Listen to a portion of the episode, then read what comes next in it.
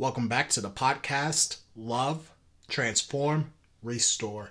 This is your host, Charles Prince, minister of the Limon Church of Christ in Limon, Colorado. I stand before the crowd, listening for my name. They shall be crucified, this man is who to blame. Knowing what I deserve, they free me from my chains.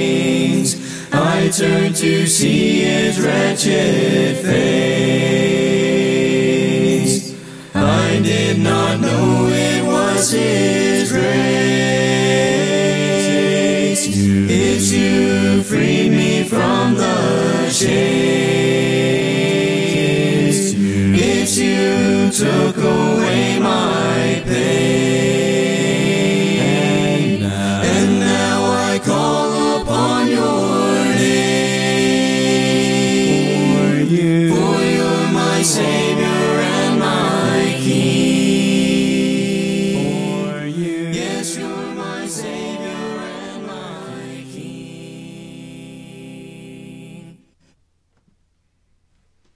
Thank you all again for tuning in to this podcast. I appreciate the um, loyalty.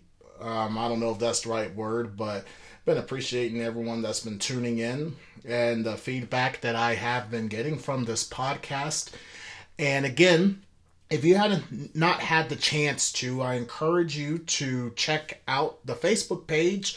Go there and like it and um, be sure to keep an eye on it for updates. Uh, it's a relatively new page, and the way Facebook's working now, you probably won't see much that I post. So, what I've been doing, at least for today, I've reshared what I've posted on the Facebook page to my personal page in hopes to get a little more circulation. And I'm hoping and praying that um, start to get in the newsfeed a little better. Um, if you could, for those that are listening to this podcast, could let me know if the posts are showing up in your newsfeed at all. Uh, let me know. If not, I think you can get go on to the Facebook page and select a setting that will allow you to see when we post an information that I will have uh, put out in regards to the podcast or as you've seen for those that have already liked the Facebook page, we've been posting information such as last week we had made mention of some other podcasts and some Christian owned businesses.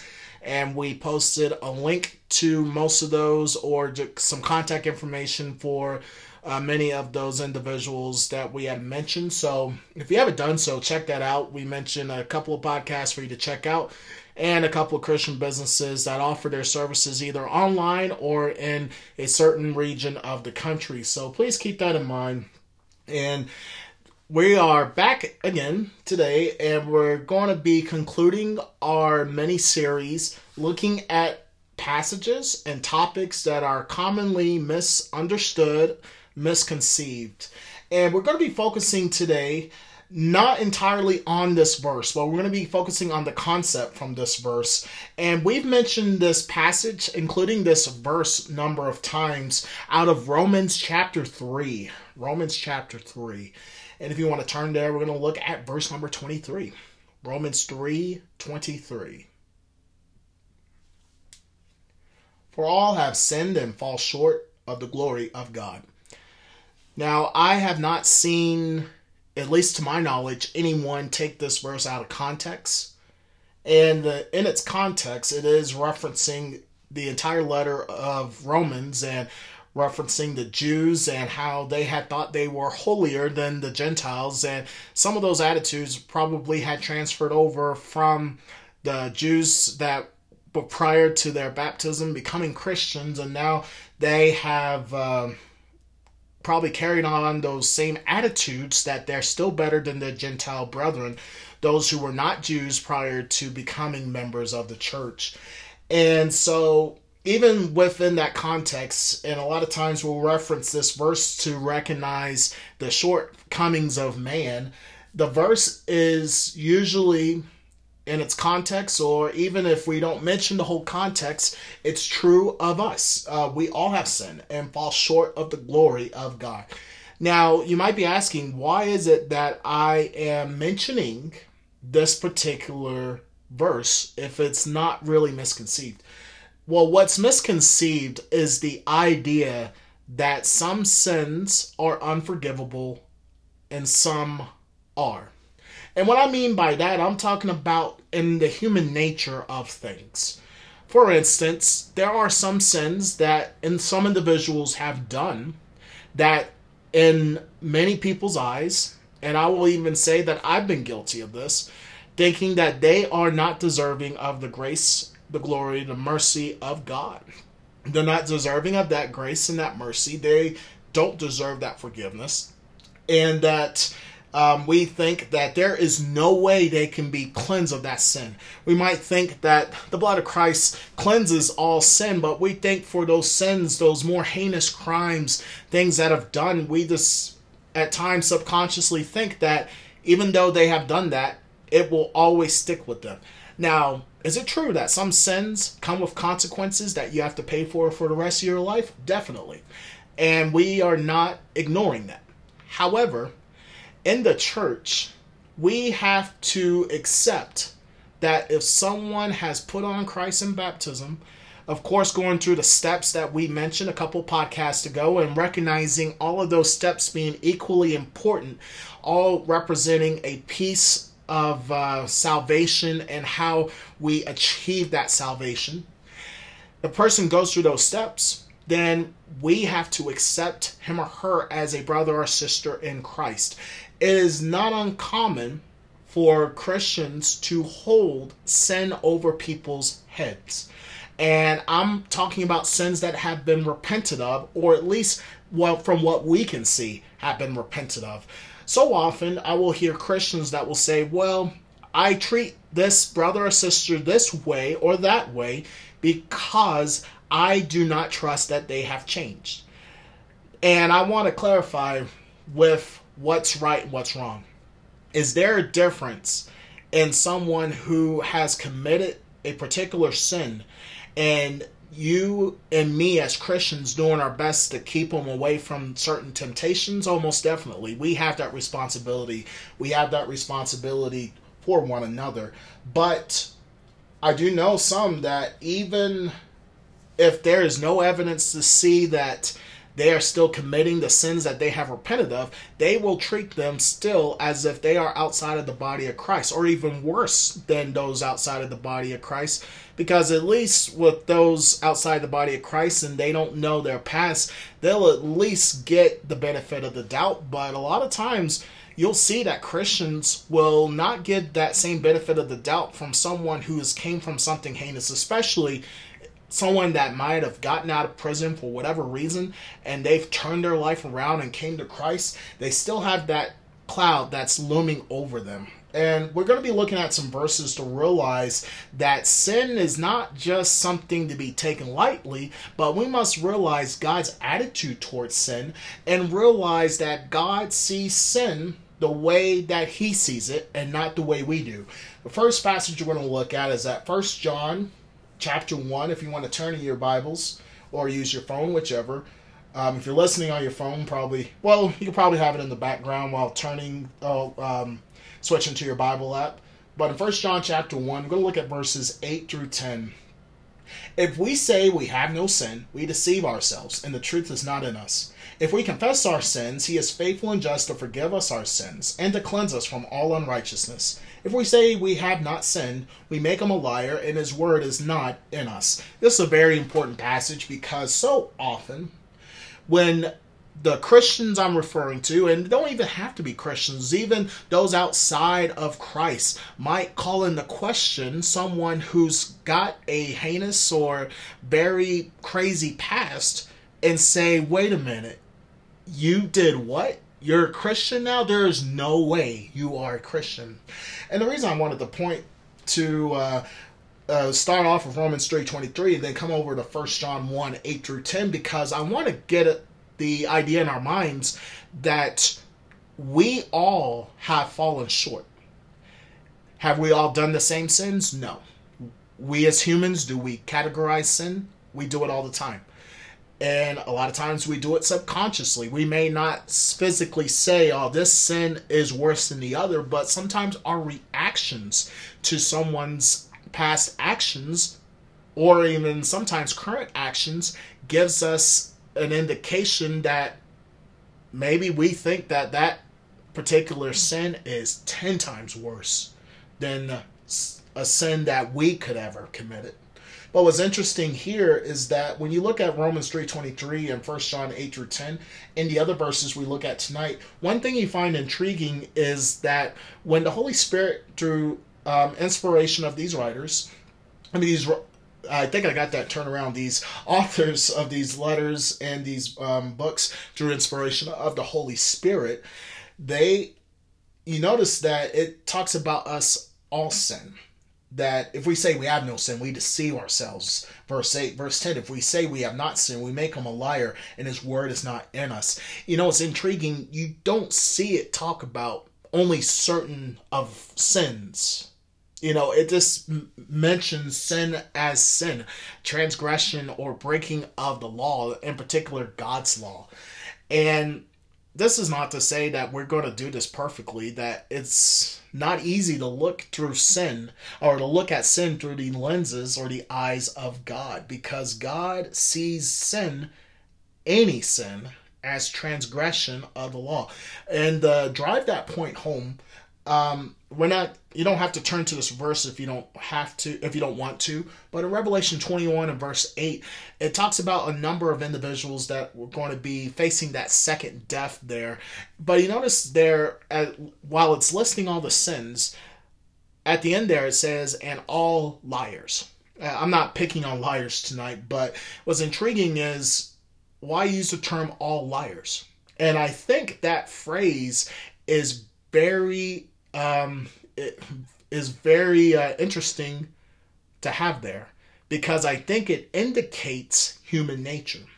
Because even though this is talking about liars, we can use that to reference sin. Because what do we do with lies? Because we do the what we do with lies is the same thing we do with sin we might say a little white lie or that lie did not hurt anybody. But the only time that lies get called out or lies are blown up or maybe not blown up is the right word, but are called to attention to everybody is the fact when a lie is so big or if it hurts a lot of people or if the deception had caused uh, loss of life or loss of job or any or just any circumstance that comes in the life that comes in our life from dealing with the issues of lying and deception. And we'll say oh man that those are horrible lies. Those are bad lies. But it's intriguing that the holy spirit chose the wording, wanted John to use the wording all liars, giving an indication that regardless of how small or how big the lie is, or and, and someone who constantly tells small white lies is no better than someone who constantly tells big lies in our mind. And the same thing with sin. Certain things we look at as bigger than others, and that some sins are unforgivable and some are not. But that's the thing about the grace of God is that he is willing to forgive anyone who is willing to repent. You know, Acts 17:30, we covered this verse on this podcast before. And that verse says God commands all men, all men. That means the entirety of mankind to repent. So that covering of all mankind means all kinds of sins need to be repented of. God expects change from all of us. And not only does God expect change from all of us, but that also means that we should not underestimate the power of God's word to change hearts. So often we will say, well, someone who's done a particular sin, they will never change and do not get me wrong, there's a difference between trying to make sure someone stays out of temptation from doing that sin versus saying, there's no hope for this person. They cannot change. They will always have that lust. They will always have that desire. They cannot change.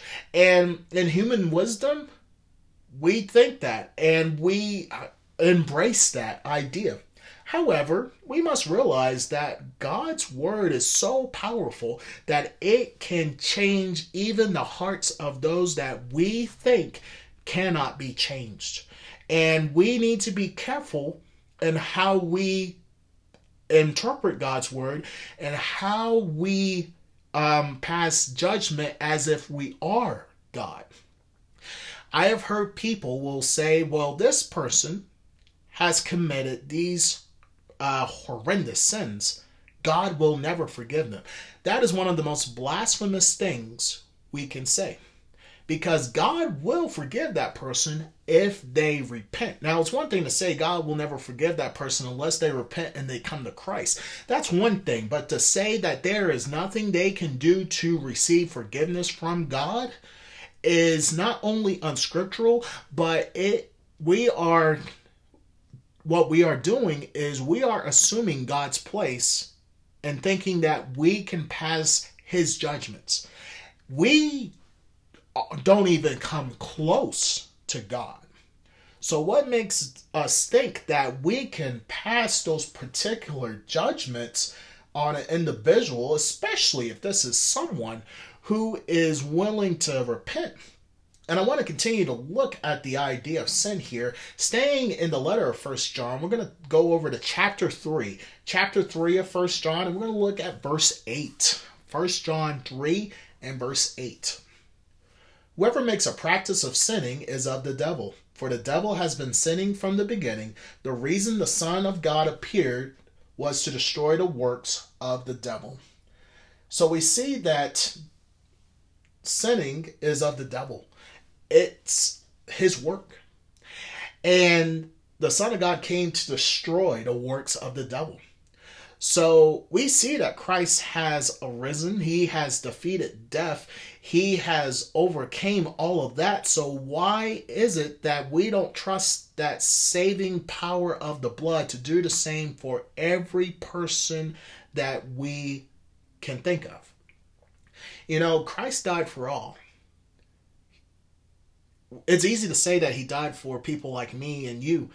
It's not easy to say that um, that Christ died for individuals such as Adolf Hitler or Joseph Stalin or Mao Zedong in China or any other mass murderer and individuals that committed numerous atrocities can think of. It's easy to say, oh man, um, I might have done bad, but I don't think I was as bad as some of these individuals that were, uh, you know, these dictators and these people that have killed millions, or even going back to Roman days and the Caesars and the stuff that they did to their own citizens, to those around them, were, and the stuff that they did were to people regardless of age, it's sickening and it's really disheartening when you see it and when you see it in the history books. However, Christ died for those people too. It's hard to think that because we have set up a culture to believe that the church is filled with individuals that, okay, yeah, we fall, we mess up, but the sins we do are not severe. So if we mess up, it's not bad. And uh, that's the thing that's bad though, because with us creating that culture, we have incidentally made people that have committed horrible crimes to feel like that they have no place in the church when they need Christ probably more than we do. And this is not to say that there's a um, you know, that's not to say that one is more deserving than the other because none of us are deserving of what Christ has done on our behalf, what God has offered up on our behalf. However, there are some individuals that really crave Jesus Christ and his gospel and his message, his commands, the relationship they want to have with him the embracing of the grace and the mercy of God. They want to embrace all that, but at times we have might have created this culture that we are perfect and not realizing that we are not perfect. We strive for that perfection. Over in chapter 1 that we just left, verses 5 through 8, talks about that cleansing of the blood for those that are walking in the light. And we forget at times that when we think about those who are sinning, those who are making a practice of sinning, is of the devil. And the reason why I wanted to bring up this verse is not only to mention that you know Christ is strong enough and powerful enough to to destroy the works of the devil, but I also wanted to mention too that we have to be careful when we look at bigger sins because one thing I have noticed and this is not just coming from looking at various people. I have done this myself. When we look at sins or when we call sins, oh, that's worse than anything I've done or worse than anything I've seen anyone else do, if we're not careful, we can subconsciously accept what we call the small sins in our lives to continue. We can accept, I want to mention that again. If we're not careful, we can subconsciously accept the smaller sins as okay. And think, you know what? I just told a lie here and there, or you know, I might have stole a little bit here and there from this uh, from this particular person. He didn't need the she didn't need the money, but this person, you know, he committed murder, and this person he did worse than murder and everything.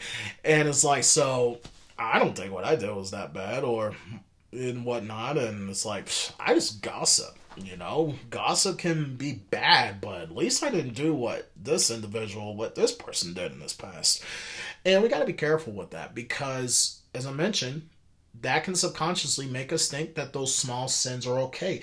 And we must realize that whoever makes a practice of sinning, and again, this doesn't say those who make a practice of big sins or small sins, but those who make a practice of transgression or breaking of the law of God. So we got to be careful when we, um, you know, call out sin. And this is not to say we don't call out sin. We have that responsibility to call out sin.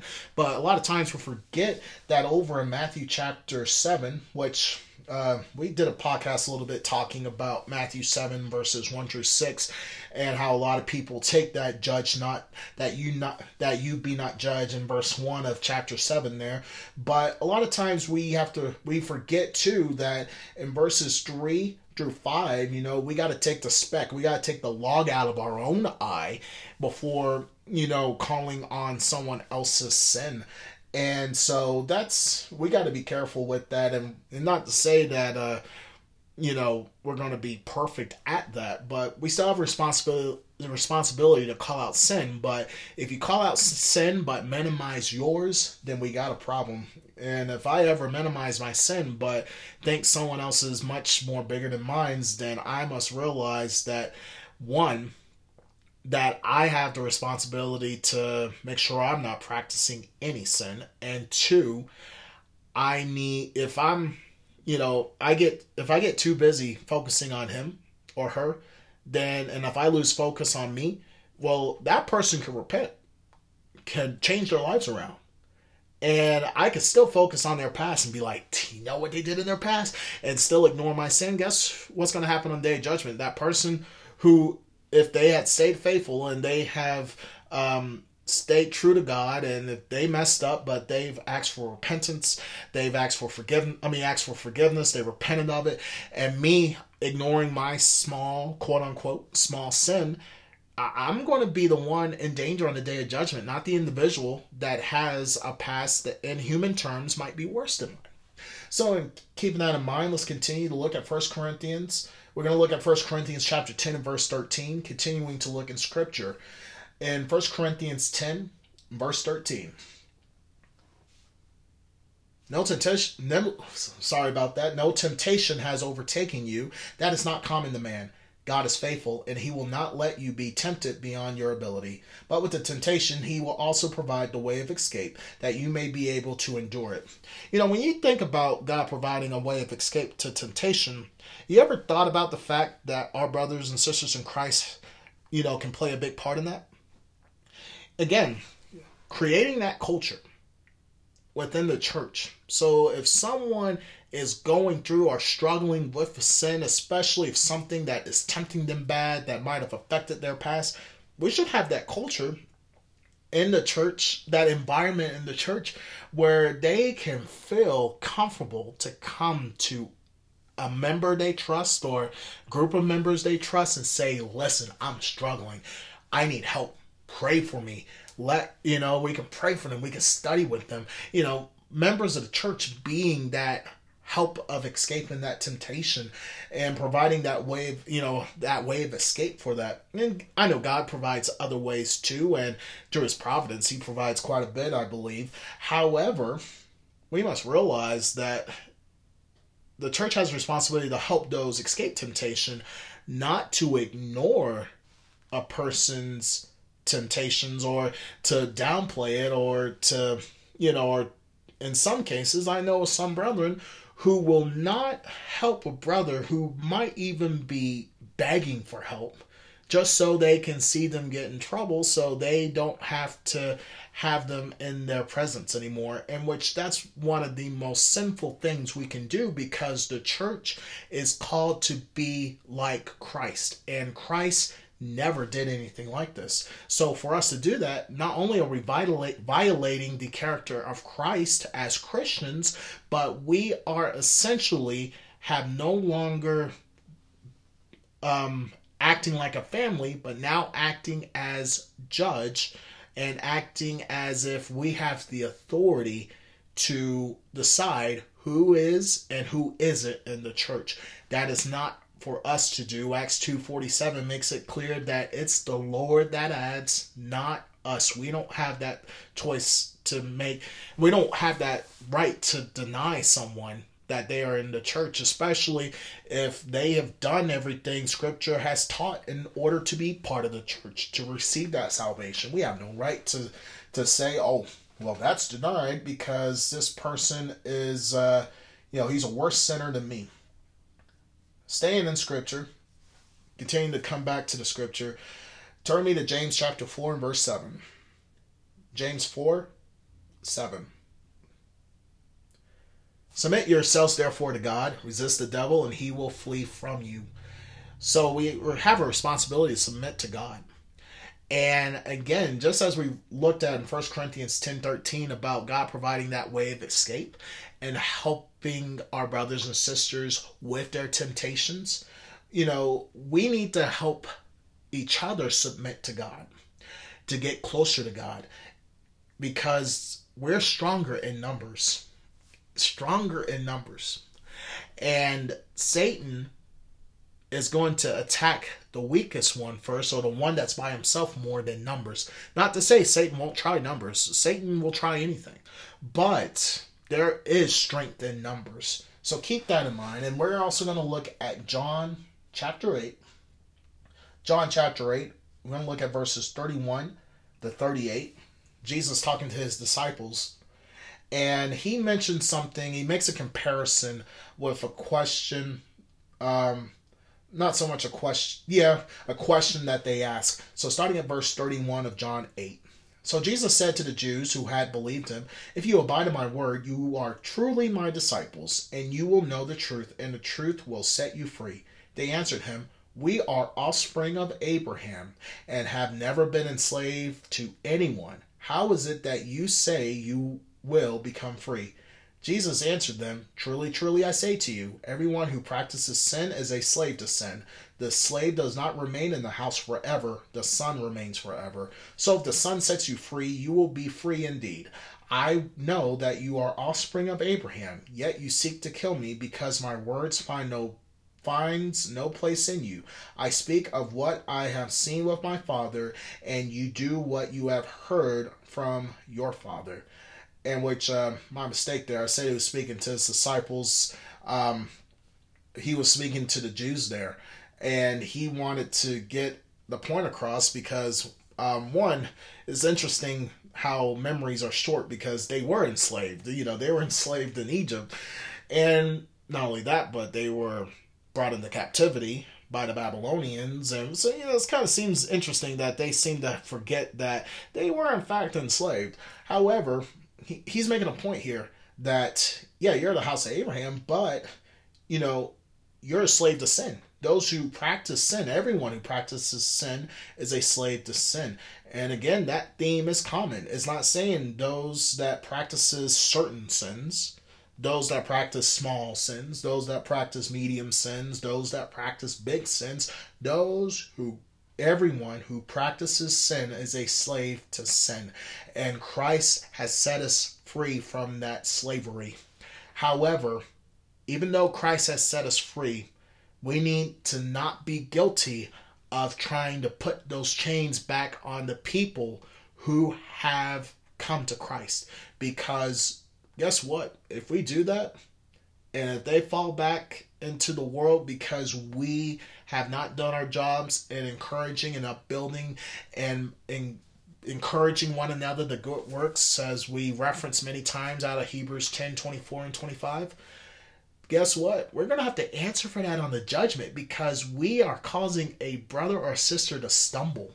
So we got to be careful in how we um, handle situations and, and we got to be careful with our thoughts because guess what? We're human. So when you hear of a brother or sister in Christ and you hear their past, it's human to have immediate first thoughts about what you think about this person. However, that should be the extent of it. First thoughts. You should think to yourself, this is a brother and sister in Christ. They need my help. They need my prayers. They need my encouragement. They need my strength. Because once we start playing the game of who deserves God's forgiveness or not, we are in sin. And so we got to so we got to recognize that even though we might see sin differently than God does, and we should strive to see sin the way God sees it. But we're human. We're going to see sin way differently than God usually does. But we must realize that even if someone has just the absolute worst past in the world, guess what? They're still your brother and sister in Christ. And you have to look at them like that and that's the thing that's challenging about Christianity. Christianity isn't easy because when you're seeing things as a Christian, being Christ like, you have to look at it through Christ's eyes. So that's a very, very uh, interesting uh, and very hard topic to wrap our minds around because we're so used to automatically thinking that a person is deserving of this. This person deserves the death penalty. This person deserves this. And and me my and myself included i never really think the thought that i should have. I hope this person comes to christ. I hope this person sees what i see when i look in scripture when i look to god when i look to christ. And that's a very important thing we have to realize that we have that responsibility to make sure that even the vilest of sinners can have that opportunity to either see in our lives or hearing the true gospel from us. Um, as we usually do as we conclude these podcasts, if you're listening to this and perhaps you got a past that you might be thinking, because I've heard, I hear this a lot. I have people tell me all the time, the church building will crumble if I came in. I hear that a lot, or they'll say, God will not accept me. Well, let me tell you something.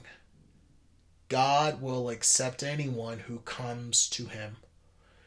He will accept anyone that comes to him. You know how beautiful that is? That he is willing to do that for me and for you? That if we come to him, if we obey him, you know, that is just, it's just mind boggling to think that with God, we have the opportunity to be with Christ. I mean, I'm sorry, through Christ, we have the opportunity to be with God. I don't know why I'm making all these uh, switch arounds tonight, but through Christ, we have the opportunity to be with God. And I've mentioned this previous podcast, but when you look at how God views sin and how we view sin, let's count it blessings that we serve God and not man. You know, you don't have to look far. Go on social media and Look on there for five minutes on your newsfeed, and I guarantee you, you will have an appreciation that we serve God who's far above our wisdom and our thinking and our very being, and not man. Because if we serve man, no one would be saved because we would never be good enough for man. And but through Christ, we can be good enough for the Father.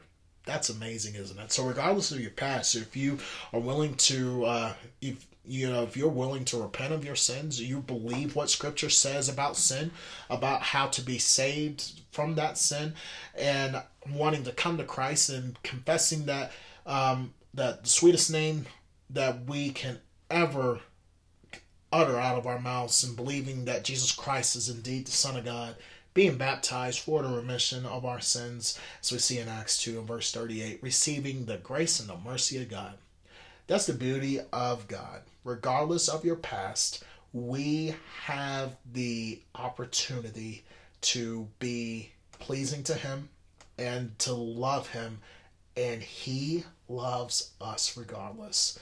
So, again, thank you all for tuning in to episode 10 of this podcast. I pray that you all have enjoyed and this podcast and learned quite a bit from it. And I know I've uh, been good in getting some uh, getting uh, some refresher on this, but tune in next Tuesday. We're going to be um, got three more episodes left for this season, and then we'll be on a two week hiatus. I know I said one, but it's going to be two week hiatus.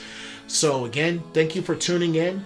Tune in next week. Like the Facebook page, share the podcast.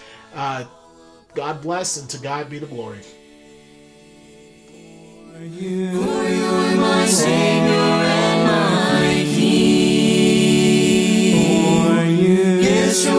amazing.